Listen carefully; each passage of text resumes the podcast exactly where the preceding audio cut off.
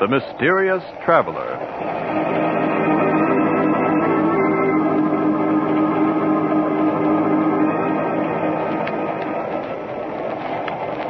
This is the mysterious traveler, inviting you to join me on another journey into the realm of the strange and terrifying. I hope you will enjoy the trip, that it will thrill you a little and chill you a little. So settle back and get a good grip on your nerves, if you can.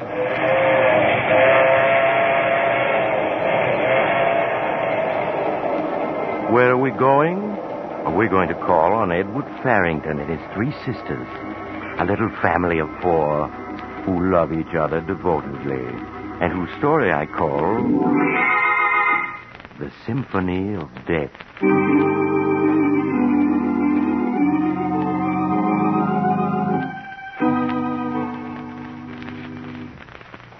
Edward Farrington and his sisters live by themselves in a large, gloomy old house on the outskirts of Boston. It is evening, and Edward is on his way home when his attention is attracted by a small establishment which is advertising a closeout sale. An economical and foresighted man, Edward stops his car and enters the dimly lighted shop. Good evening, sir. May I serve you? I'm not sure. I saw your sign, and it occurred to me that by purchasing now something I'm sure to need sooner or later, I might save a substantial sum. You are very foresighted, sir. Now, here is a design I can recommend unreservedly. A simple white column, yet cut from the finest Carrara marble. I see. The angel on top is of a single piece with a shaft. It can never be dislodged or separated. In every inch, in every line, it expresses dignified grief. Yes, I agree with you, but I'm afraid it's too expensive. What are these stones here in the corner? These? Uh, they are our simplest designs. Polished granite cubes with just enough room for the name and the date. They are excellent memorials, but I am sure in the long run you will get greater satisfaction from something more appealing to the eye. No, no, I think these will do excellently. Yes, they're just what I had in mind. I'm particularly pleased by the fact that they're all alike. I see. You wish all four of them, then? No, not four, just three. Three will quite prepare me for all eventualities. Will you be able to store them for me until they're needed? Yes, we can store them at our main warehouse, if you wish. Excellent. I suppose I might as well give you the inscriptions to be carved on them while I'm here. And you can leave room for the dates to be added. Of course, sir. Then if you'll just take this down. In loving memory of Florence, sister of Edward Farrington.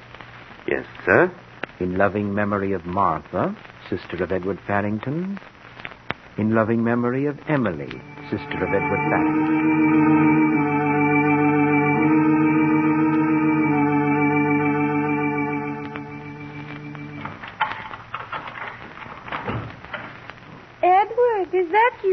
Yes, Emily. Oh, you're all wet. Yes, it's beginning to rain. Let me help you with your coat, Edward. I'll hang it up for you. Now, Emily, please don't fuss over me this way. It makes me nervous to be poured at. But I just want to help you with your coat. I can hang it up by myself. Emily, is that Edward? Oh, Edward, you're late. We were worried about you. I'm here, and I'm perfectly all right, Florence, as you can see. Now, is dinner ready? Oh, yes, Edward. Martha has everything ready. Martha, Edward's home. What? Oh, oh, it's you, Edward. Well, we were worried about you. Martha, I've told you not to worry if I'm a few minutes late. Well, I suppose we just can't help it, Edward. Now we'll eat. And perhaps after dinner you will play the piano for us. Oh, will you, Edward? Please say yes. Please, Edward. Well, we'll see. I really should work on my symphony tonight, but perhaps I can play for a few minutes after dinner.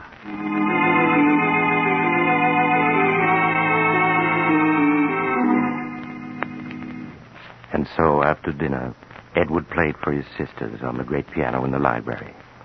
Emily and Florence crowded close to him as he played, and Martha, busy with her knitting, sat and watched them with fond gaze.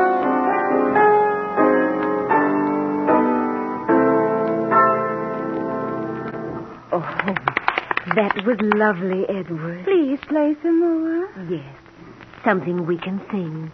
Well, all right. Just one more, and that's all.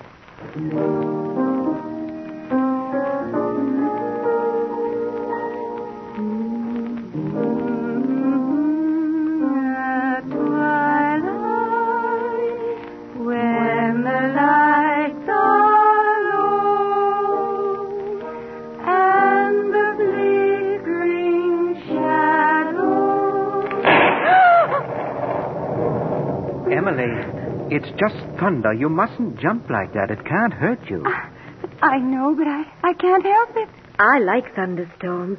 I like to watch the lightning. I think that's enough for tonight. Now off to bed, both of you. All right. Good night, Edward. Good night, Edward. Good night, Emily, Florence. Well, I suppose I might as well go to bed myself. No, Martha, don't go yet. I uh, want to talk to you. To me? Yes. What about Edward? How old are you?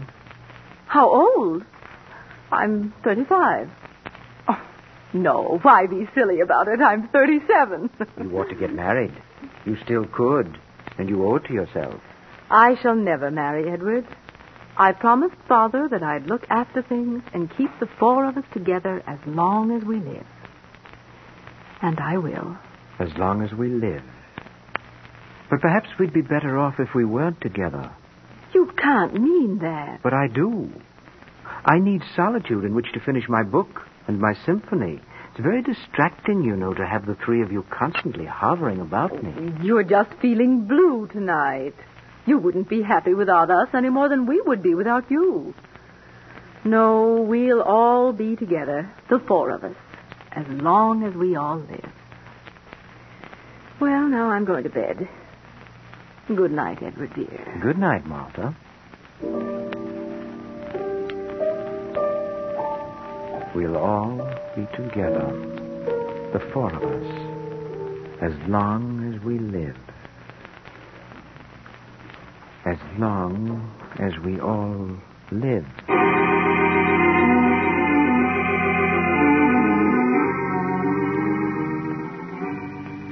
In the morning, it was still raining. After breakfast, Edward shut himself in the library to continue work on his symphony.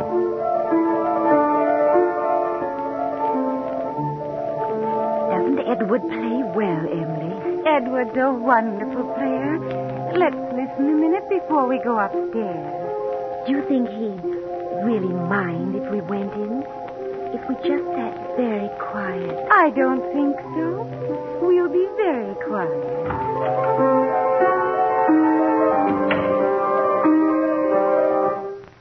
Who's there? Oh, it's you two. We're sorry, Edward.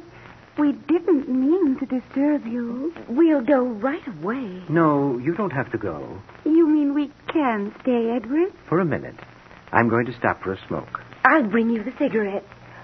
Oh, the, the cigar box is empty. Empty? Why, I was positive I had plenty of cigarettes. That's why I didn't buy any yesterday. You did have a lot yesterday. I saw them. Well, they're gone now. Then I suppose I'll have to drive down the hill to the drugstore and get some more. And that will mean I'll get nothing done this morning. Nothing whatever. I wish I had someone I could send for them. Edward, let me go for you. In this rain, why, you'd get soaking wet, Florence. Well, I could take the car. Take the car in weather like this? But I'm a good driver, Edward. You once said so yourself. And I have a driver's license. You know I have. You helped me get it. Yes, that's true. Well, but- I'd be very careful, Edward. Well, you must promise to drive very slowly down the hill to town. Oh, I will, Edward. All right, then, Florence. Here's the key to the car. The old car, of course. Now be very careful. Oh, I will. I promise I will. May I stay and listen until Florence comes back? Well, I suppose so, seeing you're here already. You don't like us to be around, do you? Sometimes I think you don't like us at all anymore. Oh, that's nonsense. It's just that I'm trying to get a great piece of music written, and you keep disturbing me. Oh, there goes Florence in the car now. She's going fast. Florence likes to go fast and then step on the brakes. She promised to be careful. I know, but she forgets. Well, I'm sure she'll be all right. Now I must get to work.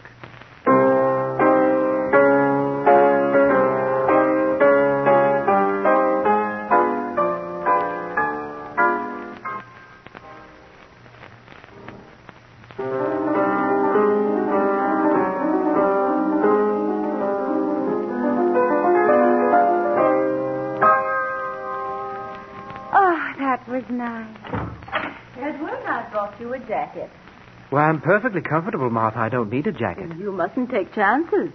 Here, put it on. Oh, all right. Emily, where's Florence? Is she up there? Oh, no. She's gone to get Edward some cigarettes. Gone out? In this rain? Edward let her take the car. Edward, you didn't. Martha, please don't get excited. She can drive, and she promised to be careful. But you promised never to let her drive alone. You know how she drives unless someone's with her. Really, she's a better driver than you think. There's nothing to be alarmed about. She'll be back any minute, and then. I'll answer it. No, it's probably for me. I'll answer it. Hello? Yes, this is Mr. Farrington. Uh, the police? Edward, what is it? Hush, Martha. Uh, uh, what, what about my sister? She did what? All right. Yes, yes, of course. I'll be right down. Edward, what is it? What's happened to Florence? Martha, we must all be very calm. Florence has had a terrible accident. No. The brakes of the car apparently gave way at the bottom of the hill. Florence ran off the curb and crashed into the rocks there. She was killed instantly.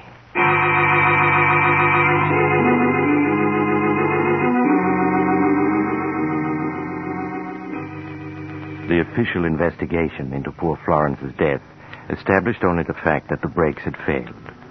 But the brakes had only been checked the day before, as Edward proved to the police. Accordingly, they ascribed death to an unfortunate mechanical failure and closed the case. Edward, however, could not dismiss it from his mind so easily. Edward, you can't go on like this day after day, brooding about poor Florence's death. Oh, my dear, I blame myself for it. If I hadn't let her take the car. I know, Edward. Why don't you try to work on your symphony? It'll help take your mind off Florence. No, no, I can't possibly do any work on that yet for a while. No, but I have another notion. I think I'd like to write our family history. Oh, family history? Yes, and it seems to me that once in Mother's old trunk in the attic, I saw a lot of letters that were written to her by relatives. Are they still there? Why, yes, they are. I'd like to look them over. They might help me get started on my history. Will you show me where they are, Martha? Why, yes, of course. We'll go up to the attic and I'll get them out for you right after lunch.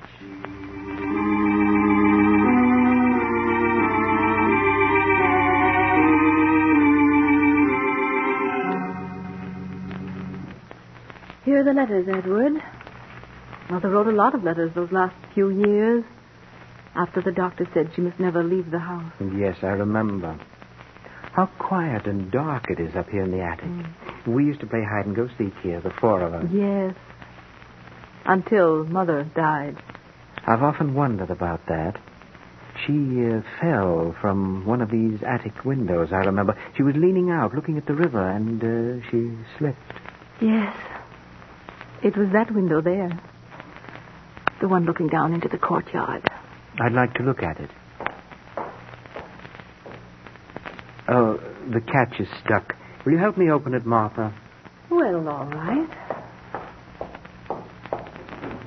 Uh, there. It's almost 50 feet down to the courtyard. She was killed instantly, wasn't she? Yes. But let's close it now. In a moment. Martha, did Mother really slip and fall, or did she throw herself out? What makes you ask that? I was only eight at the time, but it seems to me Mother was wandering badly in her mind there at the end. Mm, and then I recollect hearing Father say something about an asylum to Uncle George. Edward, you mustn't say that ever again. It would terrify Emily. But it's true, isn't it? Yes, it's true. Poor Mother. It's strange you calling her mother because she wasn't really your mother. No, but I always think of her as Mother. I was only two when Father married her. Poor creature. Let's believe that she slipped. It would be easy to slip from this window, wouldn't it? Well, the sill isn't very low. Yes, but lean out a little farther and see how easy it would be. No, a little farther. You see how overbalanced one becomes? Yes, yes, you're right. Now help me back, Edward. Of course.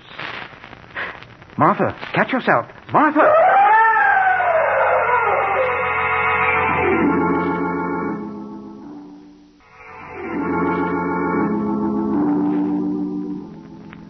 Poor Martha's tragic death, coming so soon after Florence's, was a great shock to Emily and Edward.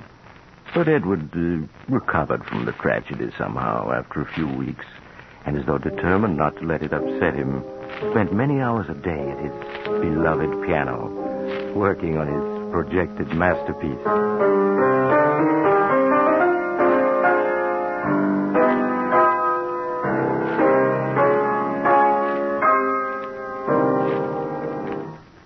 Oh, Edward, that was wonderful. You played just like you used to. Before Florence and Martha died. Yes, I'm getting my old touch back. You don't mind my coming in to listen, do you? Not today, but Emily, you have been disturbing me these last few weeks. Must you follow me around all the time? But, Edward, you know how much I like to be near you. And now that, that Florence and Martha are gone, I haven't anyone else to talk to. Yes, I know that, but I can't get any work done unless I'm left in peace. I won't bother you anymore, I promise. You know, I do miss Florence and Martha. Of course you do. But just the same, it's been awfully nice having you all to myself since they went. I'm afraid it's very lonely for you. Oh, no, it isn't. I like it. Yes, but I think we'll have to get a housekeeper. She'd be company for you and she'd look after things. In fact, I'm going into town to interview a housekeeper today, a Mrs. McDonald. You'd like to go with me, wouldn't you? Oh, yes, Edward. We'll take the car and have a nice drive at the same time. Oh, that'll be fun. Now, how would you like to go out and get the car started for me? Get the car started. Yes, I have to tend to a few things before we go, and the motor needs to warm up. It's not working very well. Oh, Edward, do you think I could start it? Of course you could. Just turn on the switch and step on the starter, and then let it run until it's good and warm. All right, Edward. May I have the key? Yes. Here you are. Now, this is the ignition key. Mm-hmm. And use the little side door to get in. I'll unlock the big doors when I come out. I can pretend I'm driving it. Will you be long? No, just sit in the car and wait until I come. All right, Edward.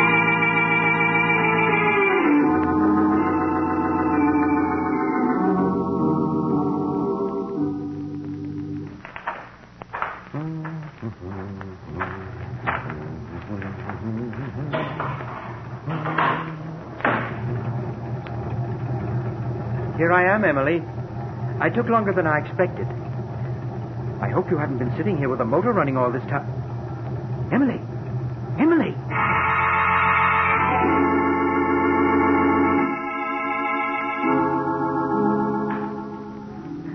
With Emily's unfortunate death from carbon monoxide poisoning, Edward Farrington was left quite alone in the great old house. His neighbors saw little of him, though they could hear him at his piano for many hours each day. They knew, however, that a week after Emily's funeral, he hired a housekeeper, Mrs. McDonald, to take charge of the house for him. Now, Mrs. McDonald, this is your first day, and before you start, I'd like to explain a few things to you. Of course, Mr. Farrington. As you know, I've suffered the tragic loss of all my sisters in the past few months. Oh, yes, sir. A great sorrow it must have been. But they do say tragedies come in threes. Indeed, they seem to. But I'm sure I'll be quite comfortable now with you to look after me. I surely hope so, sir. I'm certain of it. Now, uh, I'm a rather moody man, and I'm working upon some music for which I have great hopes. Yes, sir. Above all else, I wish to be left alone. I do not want to be disturbed. Is that understood? Quite, Mr. Farrington. You may call me at meal times. At all other times, I prefer that you do not even enter this part of the house. I understand. Good. That's all, I think. Just put up with my little oddities, and we'll get along very well. Yes, sir. Then uh, I'll see about the ordering for dinner now, sir, if you'll excuse me.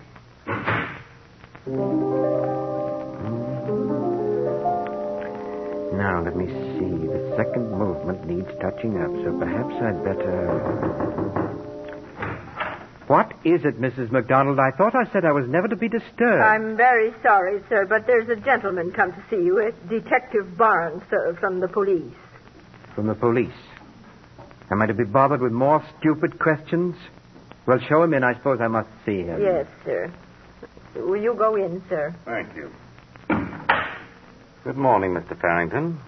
You remember me, I think. Yes, yes, Mr. Barnes, I remember you. In view of the number of ridiculous and unnecessary questions you asked me after the deaths of my poor sisters, I have good reason to remember you. I've come to ask you more questions, Mr. Farrington. Tell me, did your sister Emily have a driver's license? I, I really don't know, and I don't care. You should care. Listen to me. First, your sister Florence died in an auto accident when brakes that had just been inspected failed to work. Even modern automobiles aren't proof against mechanical failure. Then Martha died in a fall from an attic window. Her body landed in the courtyard a full six feet from the wall of the house. Well, what of that? It was much too far away for her to strike. Unless she leaped or was pushed. And you have said she didn't leap. I repeated she did not leap, she fell. Perhaps. Now we come to Emily. She died of carbon monoxide poisoning in a closed garage. Well? You have said it happened because she went to get the car out to drive you downtown. That was your statement under oath. And a perfectly accurate statement. But I have just learned from the neighbors that Emily didn't know how to drive a car. Why, why, of course she could. Furthermore, they say her mental condition was such she could never learn to drive. Well, perfectly absurd. Did she have a driver's license? I repeat, I do not know. Because if she didn't, your statement is false. And if any part of your statement proves false, Mr. Farrington, I trust I make my meaning clear. Mr. Barnes, you can't show one jot of evidence to back up your ridiculous suspicions. Any court in the land would laugh at you for them. I can show no direct evidence. But there is such a thing as circumstantial evidence. You haven't even any circumstantial evidence. I have a world of it. The brakes on your car failed, and you are an amateur mechanic. Well? Martha's body falling so far from the building that she must have been pushed. Mere conjecture. Finally, Emily dying in a car she couldn't drive. Though you have said she was going to drive you downtown. And she was. You've done nothing but build a tissue of fantastic suspicions. A jury will take them more seriously, especially when they learn that just before the first death, you bought three tombstones, one for each of your sisters. That shows what you were planning. It shows nothing. It was a sale. I was merely being foresighted. Then, Mr. Farrington, why didn't you buy four stones? One for each of you. I refuse to discuss the point. There was no reason for me to kill my sisters. No normal reason, perhaps. Though now that you are alone, you are living very comfortably on the income from your father's estate. Indeed. Furthermore, Mr. Farrington, I have checked on your family history. I know the truth about your unfortunate mother. Well, The fact concerning her might cause the jury to look differently upon you. It might influence the jury to bring in a verdict of murder while of unsound mind. get out. Get out of this house, do you hear? You can prove nothing. Nothing whatsoever. All right, Mr. Farrington. I'm going. But I'll be back. No, no uh, wait. Uh, I- I'm ill. Help me. I. Here, here, sit here. That's it. It, it's my heart. There's medicine in my desk drawer. There. A, a small bottle. The desk here? Here's a blue bottle. Is this it? Yes, hurry. There's water in the thermos jug. Yes, I have it. Here's the water and a pill. Swallow it. Uh, yes, thank you. Ah, That's better. The pain is going away. Then, Mr. Farrington, I'll be on my way.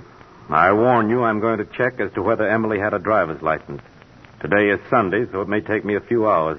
But if I find she had no license, I'm going to return with a warrant for your arrest.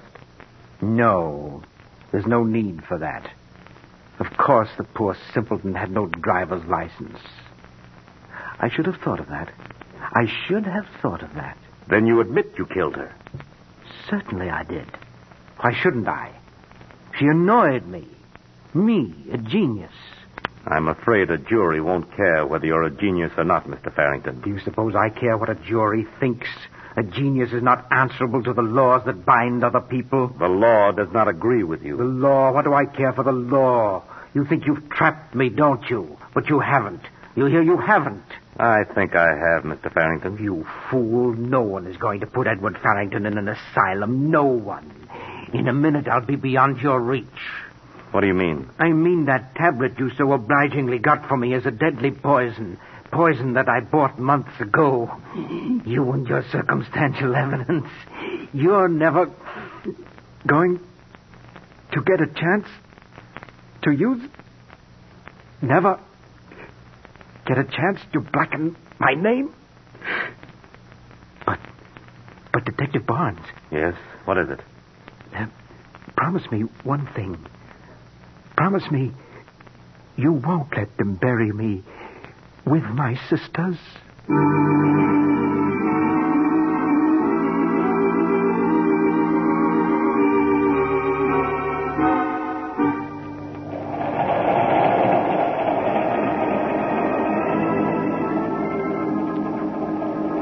This is the mysterious traveler again. Uh, did you enjoy our little visit with Edward Farrington and his three loving sisters? Uh, you know, perhaps Edward made a mistake after all when he didn't buy a, a fourth tombstone. Uh, by the way, do you live in a gloomy old house with three sisters who love you so much you can't bear to have them near you? Well, if you do, I'd advise you not to be too drastic with them. You might find yourself buried right beside them, as Edward was. I know another man who. Oh, you're getting off here. I'm sorry. But I'm sure we'll meet again. I take this same train every week at this same time.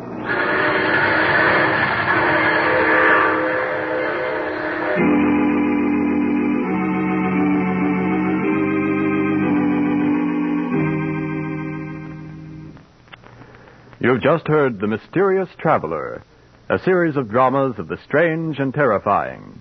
But before we tell you of next week's exciting story, here is Maurice Tarplin, the mysterious traveler himself, with a brief but vital message from your government. You all know that the stories we tell on this program are just stories, designed to entertain you, but not to be taken too seriously. Well, what I have to say now, however, is not a story, and is deadly serious. All over the world, people are starving. The United States and other food producing nations are fighting a battle against famine. To win, food stocks must be conserved. You can help conserve them by canning and preserving food for your own use. If you have a victory garden, put up as much as possible from it. When your local markets feature an abundance of fruits or vegetables suitable for home preservation, can or preserve a winter's supply and release that much commercially canned food for the starving. Conserve your sugar for canning purposes. Follow the wartime rule of one pound of sugar to four quarts of finished fruit. And be sure to use only safe, tested methods. If you want information on any phase of home food preservation, write to the United States Department of Agriculture, Washington 25, D.C. Thank you, Maurice Tarplin. In addition to Maurice Tarplin, today's cast included Eric Dressler, Hester Sondergaard, Ann Tiemann, Inga Adams, and Martin Wilson. Original music was played by Doc Whipple. The Mysterious Traveler is written and directed by Bob Arthur and David Kogan.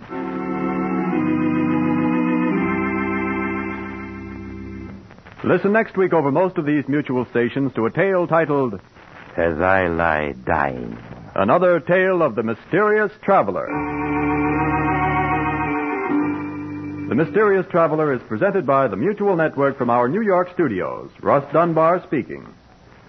Stay tuned to this station for another exciting crime drama, True Detective Mysteries, which immediately follows station identification. This is the Mutual Broadcasting System.